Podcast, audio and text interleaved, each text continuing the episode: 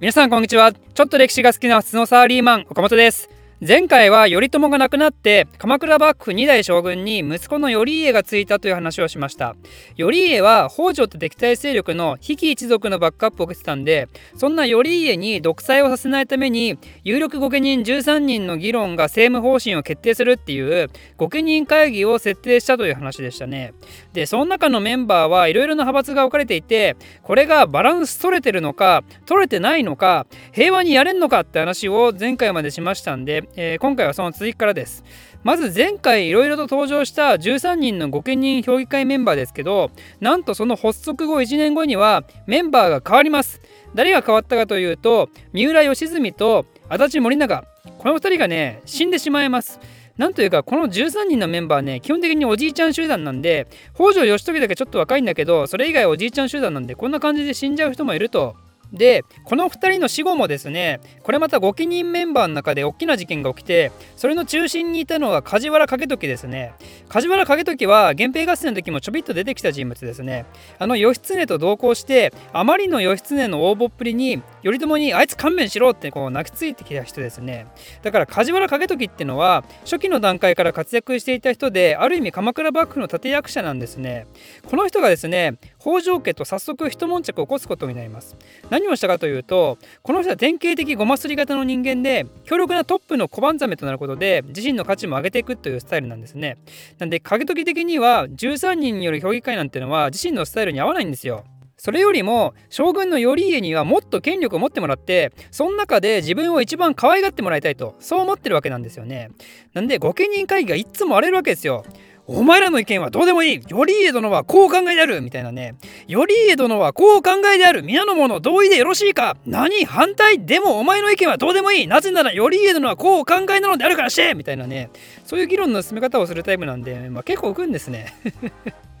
あのだから他のメンバーから嫌われるしそしてこれだと結局頼家独裁と変わらない感じになるわけですよ。でもし頼家が独裁的権力を握ったらそれを一番嫌がるのは誰かというとそれって北条家なわけですよね。頼家が権力を握ってその裏で比企一族が政治を牛耳るっていう構図になるのを避けたいわけですよ。ということで北条家ここで動きます。ここで出てくるキーパーソンがですね政子の妹の阿波の局という人。この人もこの人で頼家が権力を握る状況をそんなに喜ばしく思ってないわけですよ。なんでかというとこの人は頼家の弟実朝の乳母をしていたんですね。なんで阿波の局的には自分と関係が深い実朝が将軍になってほしいんですよ。その方が自分の立場も上がる可能性が高いですからね。なんで頼家の野郎生意気だなって思ってた政子は確かにいっそのこと実朝が将軍になった方がいいのかってなってここで阿波の局と結託して頼家を下ろしにかかるんですね。でそのついでに排除のターゲットとされたのが頼家べったりの梶原景時だったわけですよある時関東の豪族の結城智光という人がですね御家人集めて頼朝の追悼のために南無阿弥陀仏を1万回唱える会みたいなのを開いたんですよ。でその時に幹事の友光が最近の幕府はなんか荒れてるよな昔から中心は2人の主君には使えないっていうし頼朝様亡くなった時点で出家でもしとけばよかったかなってことを言ったんですね。でこの言葉を阿波の局は利用します。2人の主君に使えない出家すらよかったと言いましたね。ってことは頼朝以外に神戸を垂れるのは我慢ならないってことでつまり頼家の部下になるぐらいならいっそのこと頼家殺すってことだよなっていうプーチン顔負けのとんでもロジックを叩き出すんですよ。でしかもあろうことかそのとんでもロジックは梶原景時が作ったことにして景時殿がそのように頼家殿にお伝え申しておりましたよってこう友光に対してめっちゃ嘘つくんですよ。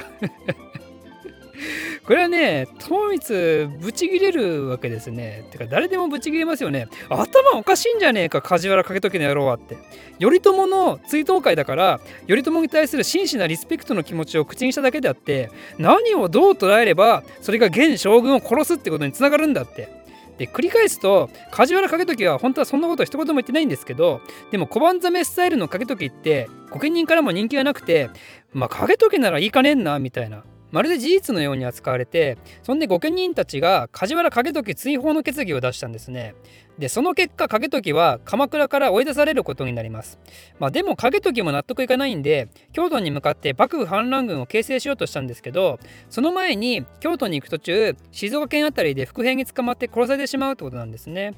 こうして頼家の腰巾着のような人物を始末した政子阿波の局姉妹なわけだったんですけど頼家引きずり下ろし作戦に対して他にも手は打ってであってですね頼家は自分の信頼できる5人の武士これを5人衆として自分のそばに落ちたんですけどこのうちの1人が北条側のスパイだったとかいろいろと裏工作をするんですね。そんでその後もいろいろあって阿波の局の旦那が頼家勢力に交際でさらに対立深まるとかねまあいろいろあるんですよ。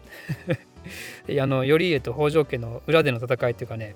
でただそうこうしてるうちになんと頼家は大きな病気にかかってしまって動けなくなってしまいます。これは旦那を殺されて怒った阿波の局が手下に頼んで毒を持ったとかいう話もあるんですけど、まあ、真相は定かではないですね。北条側からするとこんなにいいチャンスはないってことで頼家がまともに受けないのをいいことにですね国人会議を開いておそらくいろいろ根回しをしてですねなんと頼家の将軍引退を合意させてしまいます。しかもそれだけでなく将軍の後継者は、まあ、頼家の子供としたんですけど頼家の持っていた土地を勝手に二分してそれを頼家の子供とあと北条家が推す頼家の弟の実朝に安分してそれでなぜか実朝の方が頼家の子供が引き継ぐ所領より多いっていう謎の状態になったんですね。しかもそれは頼家が預かり知らぬところで勝手に決められたってことで、まあ、これには比企一族も怒るわけですよ。当然ですけど。自分たちの推しである頼家が勝手に将軍職を下ろされたばかりかその後継者が頼家の子供なのはまだいいけどでもなんで将軍より実朝の方が所領多いんだよって。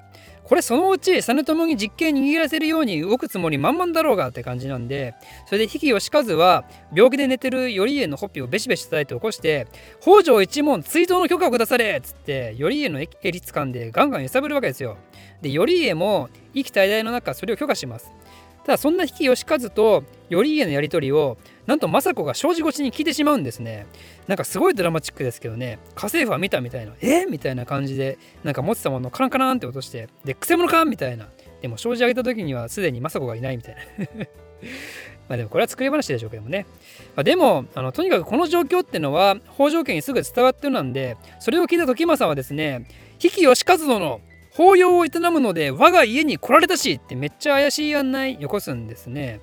これはねあまりにも怪しいので比企一族は止めるわけですよ。いけないっつって絶対北条の罠ですいけませんぞってこう止めるんですけどでも比企義和はですねここで行かねば男は廃るというか、まあ、この時点で北条側に頼家が北条追悼の例を出したっていうのは伝わってないと思ってるんで今は何もないふりして普通に接した方がいいだろうってことで比企義和はうるさい止めてくれるな俺は行くぞって言って結局時政邸に赴いてで案の定殺されます。でなんとか逃げ延びた手下によってその状況が比企一族に伝わって比企一族はそのまま頼家の子供を連れて館に立てこもったんですけど結局北条勢力が押し寄せてきて頼家の子供もろとも比企一族は滅ぼされたんですね。これを比企義和の変と言います。1203年に起きた事件ですね。で、北条家の横暴というか、北条家の勢いまだまだ止まらずにですね、なんと病気で倒れている頼家、別にまだ生きてるんですけど、それは勝手に死んだことにして、京都の朝廷に伝わってたんですよ。で、京都からはですね、ご冥福もお祈り申し上げるっつってそれで3代目将軍は誰になるぞなもしってこう聞かれていてですね3代目将軍は頼家の弟実朝になったでございまするっつってそうかではその実朝とかいうやつを征夷大将軍に似ずるってなってですね結局勝手に将軍交代させられたんですねこれにはやっぱりね頼家怒ってカンカンになってでも政子からはさすがにもうどうしようもなくなってしまったからこの際出家しなさいとか言われるんですけど結局それも受け入れられずこうなったのは時政とかいうクソ狸のせいだって言って頼家は怒りの時政追悼令を出します。でそれをまた聞いた時政が「俺に任せろ!」っつって「鎌倉を守りたい!」って言ってですね頼家のことを伊豆の修善寺に幽閉してそしてその翌年に頼家のことを暗殺するんですね。この時頼家23歳のことですとすごいですよね北条もここまで来ると。言うて血のつながる孫と息子ですからね時政と政子からするとね、まあ、こういうところも政子が悪女扱いされる一因であるのは間違いないでしょうね。たとえ自分の家族であろうと北条家ではない人間は性的になりうるわけですよ。でもさすがに政子もこの頼家が死んだ日はショックで一日中部屋にこもっていたということらしいです。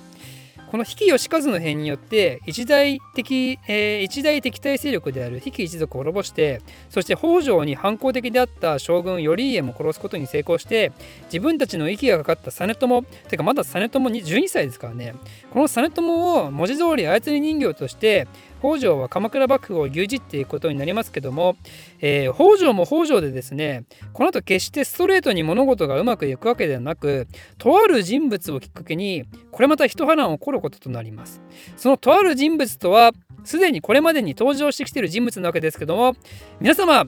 誰だと思いますか？その答えはまた次回。ということで今回は以上です。ポッドキャストのレビューお待ちしてます。Apple Podcast Spotify で聞いていただいている方はこの回の終了後そのまま星5をタップしましょう。YouTube で動画を見ている方もご協力よろしくお願いします。ではまた。